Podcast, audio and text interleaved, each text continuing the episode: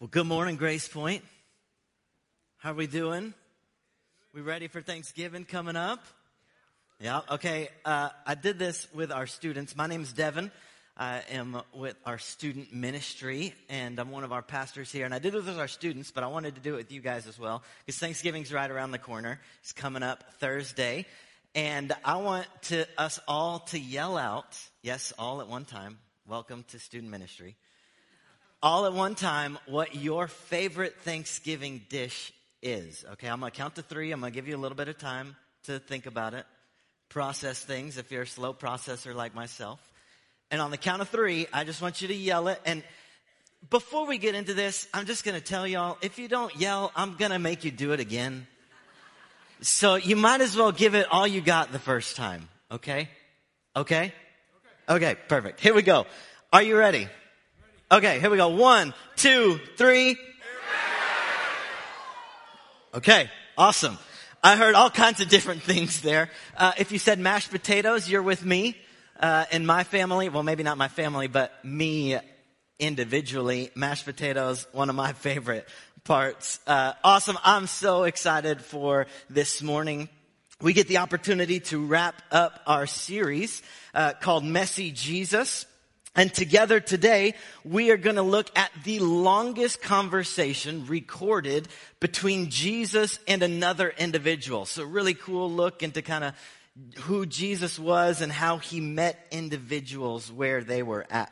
And so for us today, it may not seem like a real shocking story, but there are a ton of details in our story that help us understand the cultural dynamics, the cultural barriers that Jesus begins to break down through one seemingly normal conversation. Uh, and so we're going to be in John chapter 4 today. So if you brought your Bibles, go ahead and turn to John chapter 4 and we're going to stay there in our entire time this morning because it's one incredibly good story that you just can't pick and choose some of it. You've just got to try and go through the whole thing together. So we're going to do that. We're going to go through a narrative story time with Jesus and get a little glimpse as to who Jesus was. So open up your Bibles. John, it's in the New Testament, Matthew, Mark, Luke, and then John.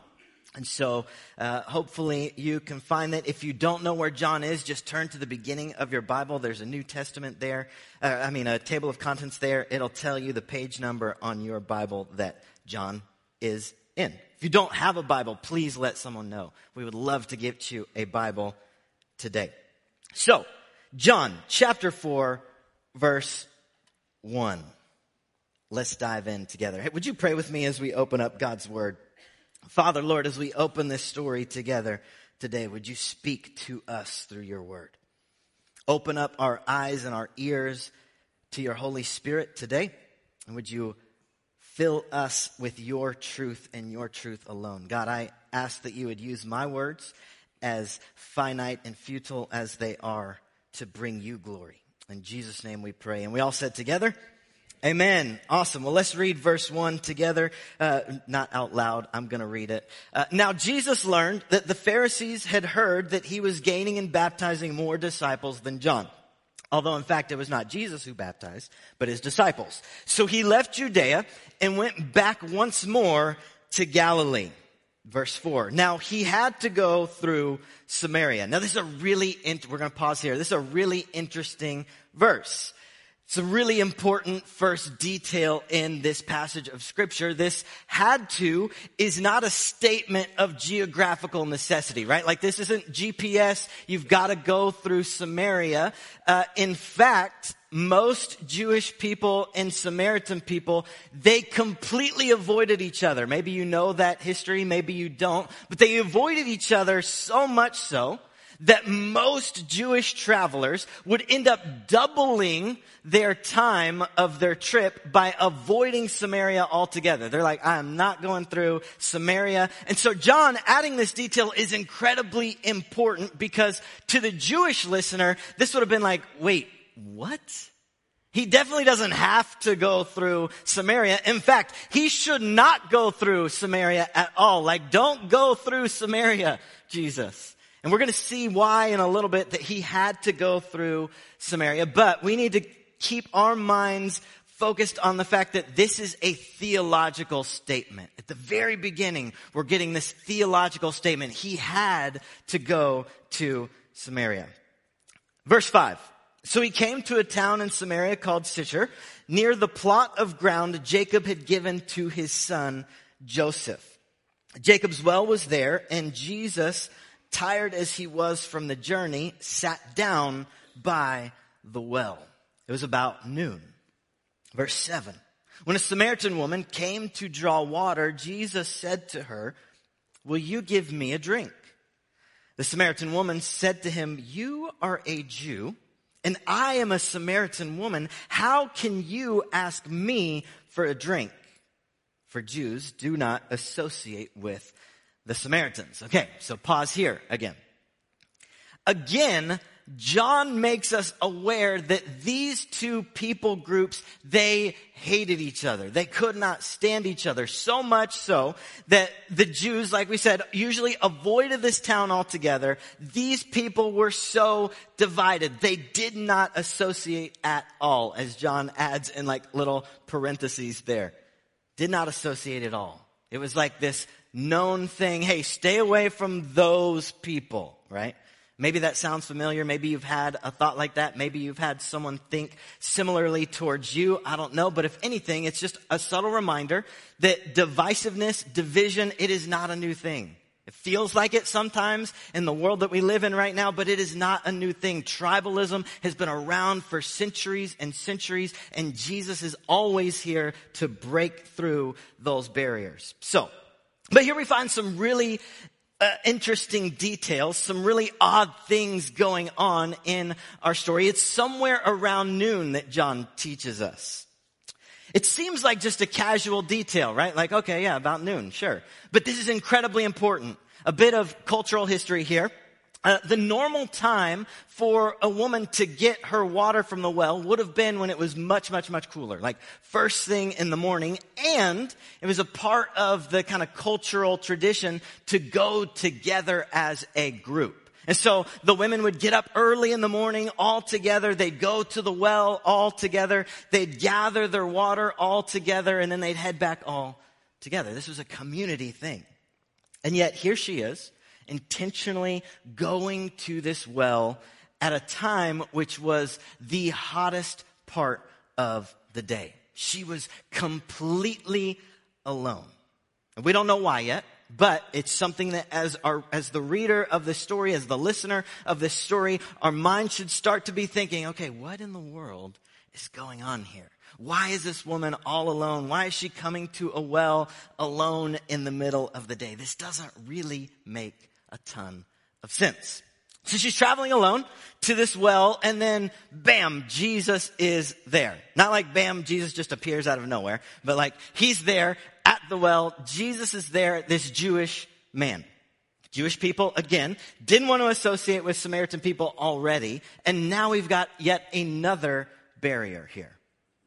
Jewish men certainly did not talk to Samaritan women, especially if they were both alone. This was like way a no, no. This was against all cultural norms. This is a wild story. The disciples have already left. They've gone into the city to get food. The Samaritan woman is alone and it's just Jesus and this woman at the well alone, which gives us this tension, right? Into this strange conversation.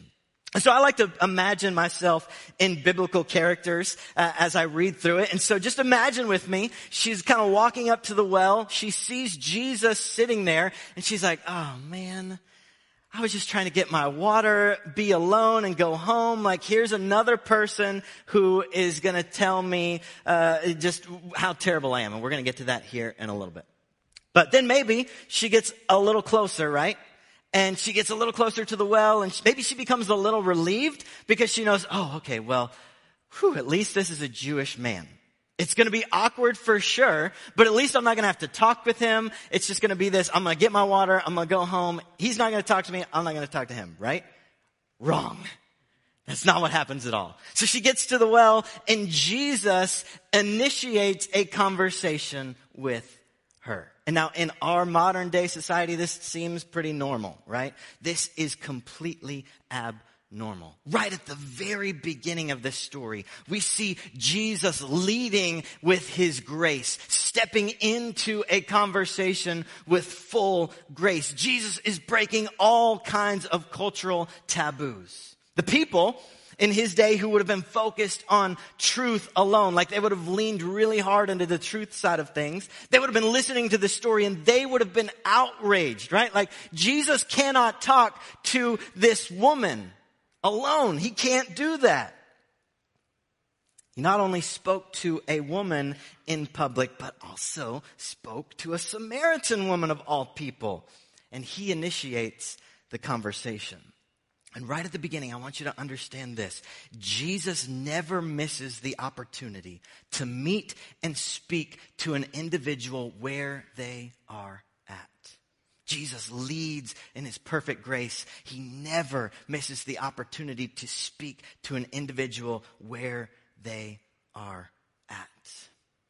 And I hope that's encouraging for us today. No matter where you are, Jesus wants to meet you right there in that place. He doesn't expect any kind of, I've got to clean myself up. He doesn't expect any kind of making these excuses, even though that's what happens later in our story. But Jesus leads in his perfect grace. So let's go back to our story. Verse 9.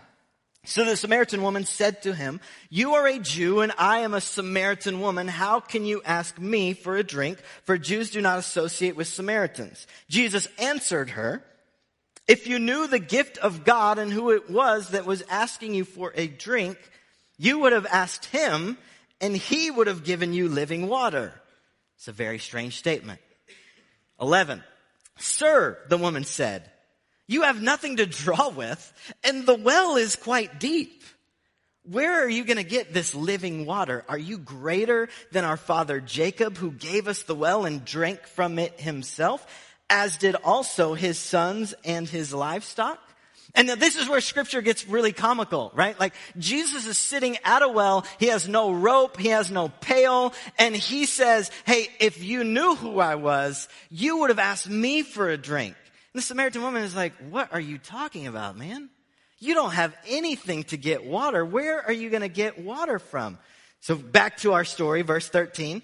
Jesus continues to add this kind of weird double meaning. What is he talking about sort of thing? Classic Jesus. Verse 13. Jesus answered, everyone who drinks this water will be thirsty again, but whoever drinks the water I give them will never thirst again.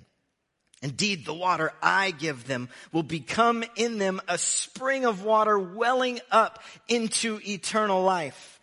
The woman said to him, Sir, give me this water so that I won't have to get thirsty and I won't have to keep coming here to draw water.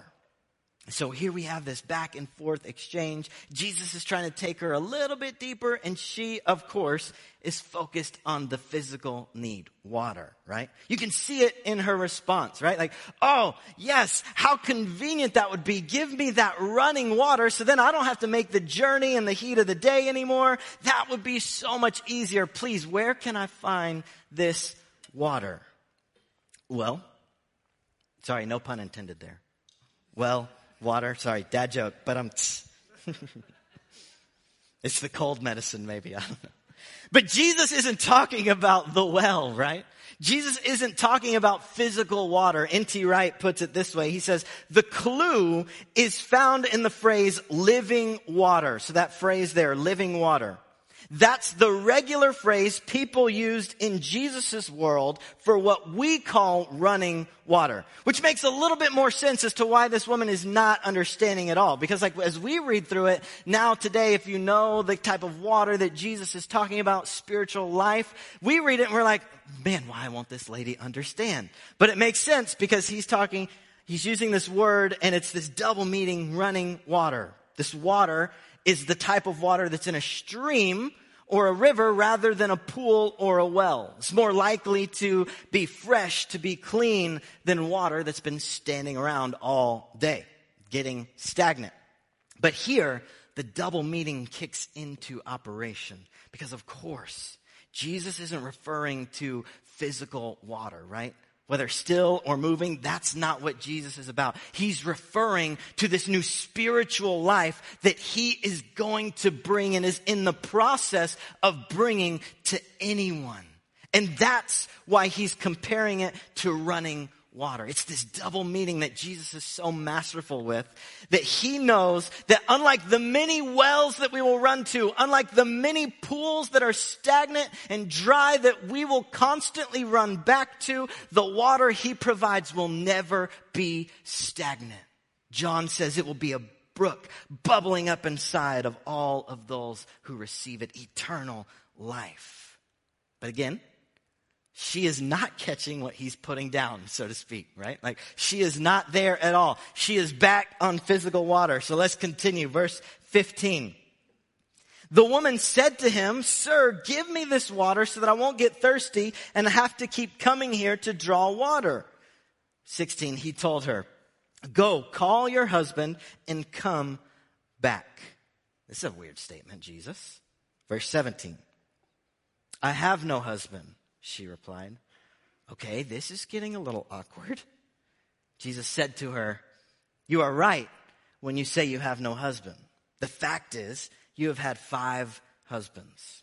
And the man you now have is not your husband. What you have just said is quite true. Uh oh. Like busted. I remember I read this to a room full of students one time and everyone just gasped.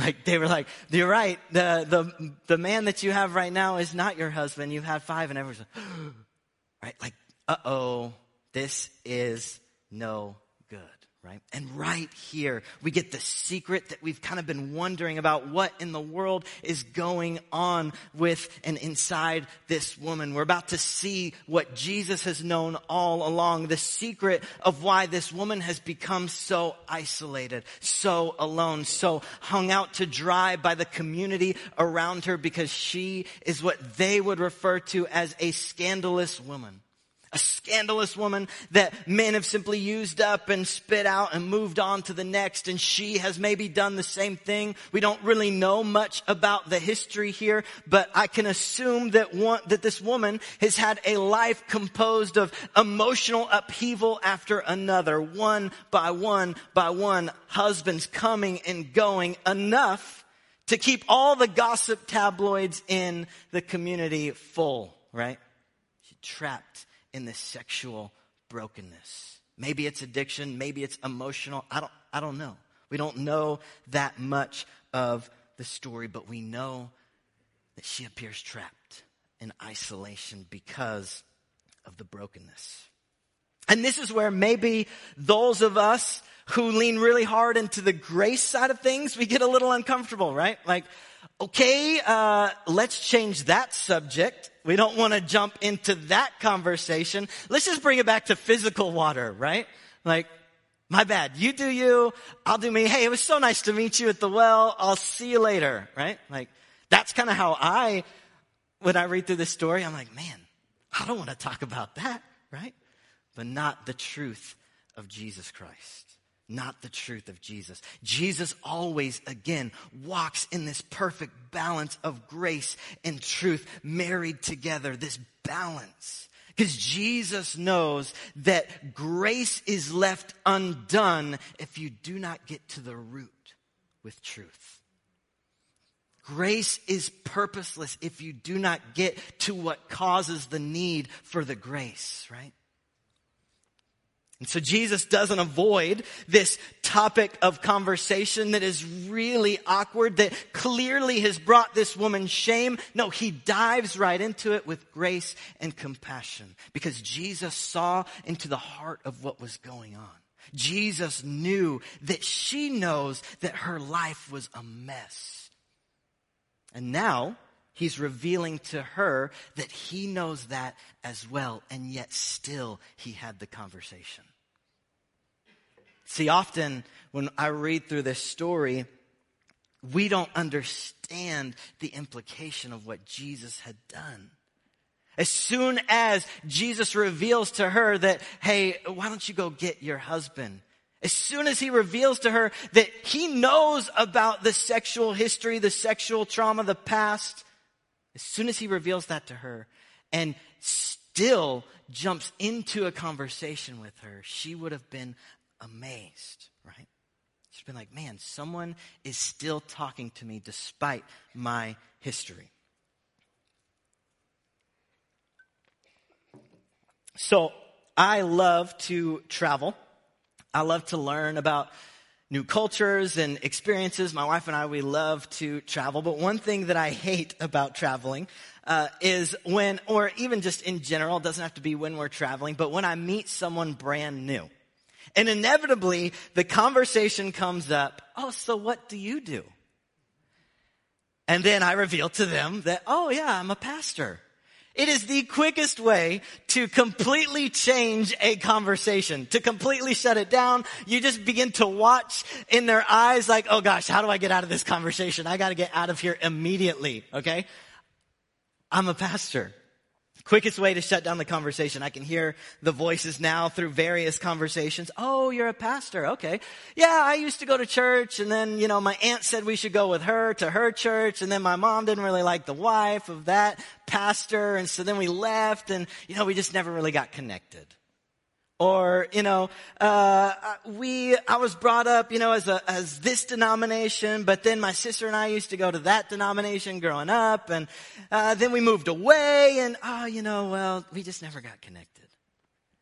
Y'all, the amount of times that as pastors we hear, you know, we just never got connected is like, whew, but here's what I love about this story because we see the same type of language. It's a little bit different, but the same type of language way back here with Jesus. This is what we see with the woman at the well. Jesus, in his perfect grace and truth, has exposed some sin and shame in her life. He presses into it instead of walking away from it. And so what does she do?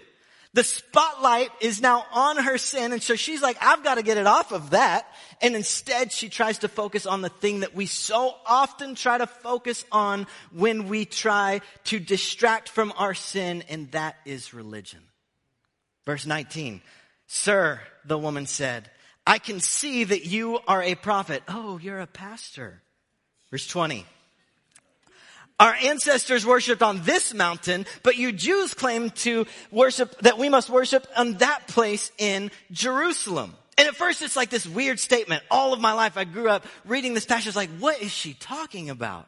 But then you get into the history here and we begin to understand that she's been, she's saying, hey, you've been taught to worship at that mountain. I've been taught to worship at this mountain. Hey, maybe none of us really know right? You, you keep worshiping on that mountain. I'll keep worshiping on this mountain because we don't really know what's true. We don't know what's true. Maybe no one's right. Maybe you're right, but maybe I'm right. We don't really know. But Jesus again sees to the root of it all and he knows that though it's an attempt to distract with religion, what really is at the heart of her soul in this moment is saying, I don't know where to find God. I don't know where I'm supposed to find God. Is it on this mountain or is it on that mountain? I don't know. And she's met with the grace of Jesus that initiated this conversation about living water. Which at first she was interested in, right? Like, hey, I've got this living water. Hey, why don't you give that to me? But then she's met with the perfect truth of the prophet of Jesus in her mind. Not realizing that if you want to take Jesus up on his offer of running water, pure water that bubbles up inside of you. You have to get rid of the stale, moldy, stagnant well water that you've been living off of this entire time. Verse 21. Dear woman, Jesus replied, believe me, a time is coming when you will worship the Father neither on this mountain nor in Jerusalem. You Samaritans worship what you do not know we worship what we do know for salvation is from the Jews. We're going to pause right here. We don't have enough time to really unpack this statement, but Jesus is beginning to make more and more theological statements that the Messiah is going to be someone who is from the Jews out of Jewish descent. And so that's kind of what he's hinting at here. Verse 23. Yet a time is coming and has now come when the true worshipers will worship the Father in the Spirit and in truth For they are the kind of worship the Father seeks. God is spirit, and his worshipers must worship in spirit and truth. Like, what is going on here? Well, Jesus begins to clue her in on something remarkable here. Something that even the disciples don't know yet, right? This idea that the true and living God isn't contained geographically or architecturally. No, it's as though now the author himself has stepped into the play, has stepped into the leading role, has stepped into the main character of the book. But all of this is way too much for the woman, right? And who can blame her? Like it's way too much for me. Imagine if I was sitting at a well talking to a stranger and they start telling me all this stuff about a Messiah. I would have been like, what are you talking about?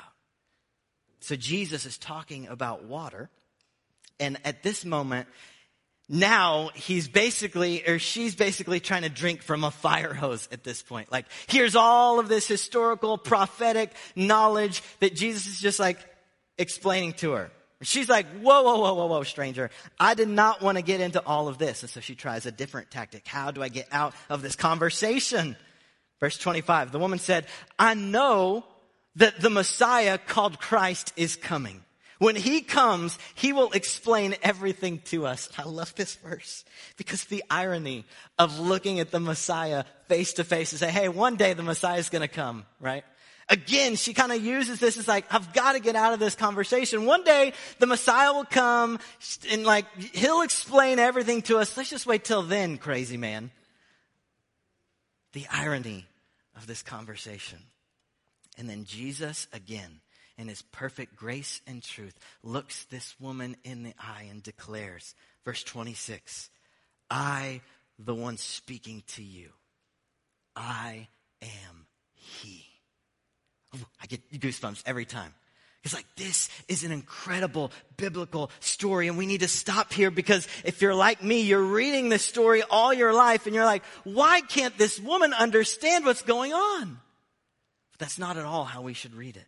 This is an incredible thing being revealed right now through Jesus. Jesus meets this woman with grace and with truth. First, he meets her with grace. He knows that she has this terrible sexual history, yet he talks with her anyway. He breaks down those barriers. He knows that she's a Samaritan, yet he asks her for a drink. It breaks down all types of cultural barriers, helps her to see the value of her life, and then reveals to her the greatest truth of all time that I am the Messiah. The one you speak to right now. I am he. And this is what Jesus says. Do you understand the implications of what's going on in this conversation? For the very first time, to the very first person, Jesus reveals his truest identity. Jesus reveals who he really is, that he is God in flesh, the Messiah himself. He is not just some good teacher of the law. He is not just some prophet, but he is God stepped into the story to redeem all things. And he reveals that for the very first time to someone with a past so jumbled up and so broken and so messed up. The people who focus only on truth would have said Jesus should have never had that conversation. Do you see the implications of what is going on here? I love how he does it in the most unassuming way, too. Like, that's me. That's me. The Samaritan woman came face to face with the perfect balance of grace and truth. We don't know much about what happens after that, but we can assume because of what John gives us that then her life is completely changed. Skip ahead with me to verse 28 and 29. So Jesus reveals himself to her. And in verse 28, then leaving her water jar, the woman went back to the town and said to the people, come, see a man who told me everything I ever did. Could this be the Messiah? And then jump once more with me to verse 39, the end, almost the end of the chapter. Many of the Samaritans from that town believed in Jesus because of the woman's testimony. He told me everything I ever did. So what does this mean for us? Here is a woman who a conversation before had been completely trapped in a life of immorality, trapped in a life of shame, trapped as a social outcast, just completely trapped. There was no way forwards. There was no way backwards for her. All she could do in her own mind was to merely attempt her daily existence walking through her day, making sure that she went to the well at a certain time when there would be nobody there. There would be nobody there to gossip. There would be nobody there to look at her with judgmental eyes. There would be nobody there to mock her, to turn around, to avoid her. And now she has come face to face with the grace and truth of Jesus. She has just met someone who was not a critic, but a friend. Someone who did not first condemn, but first welcomed her into a a conversation. And now, as truth is revealed to her, she has now become the first evangelist ever and to the Samaritans of all people. Before any of Jesus' own followers could do it, here is this woman who has told an entire town that the Messiah is here, that Jesus is the Messiah. And then, as they come to see Jesus for themselves, they become convinced, and many people are saved. You see, the grace of truth is this.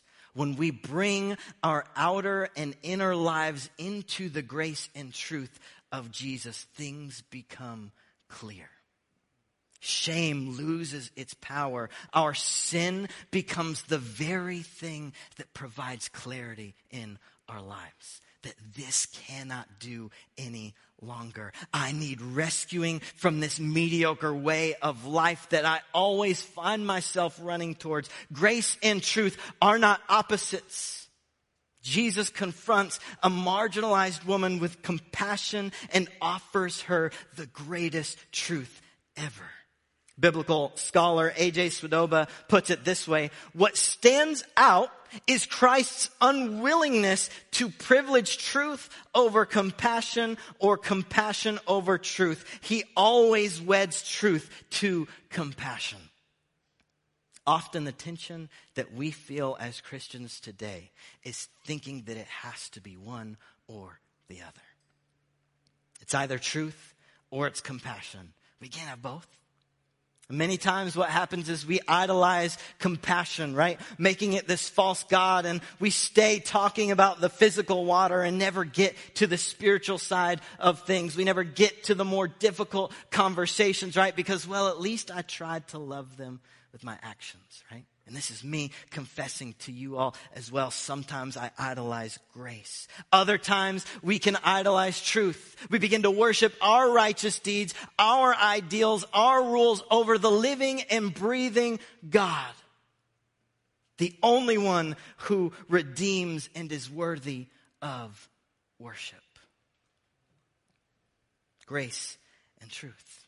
The grace and truth of Jesus reminds us that when shame comes face to face with His grace, the power is gone. Just like this woman, in the full truth of God's love, we recognize that stagnant well water will do no more.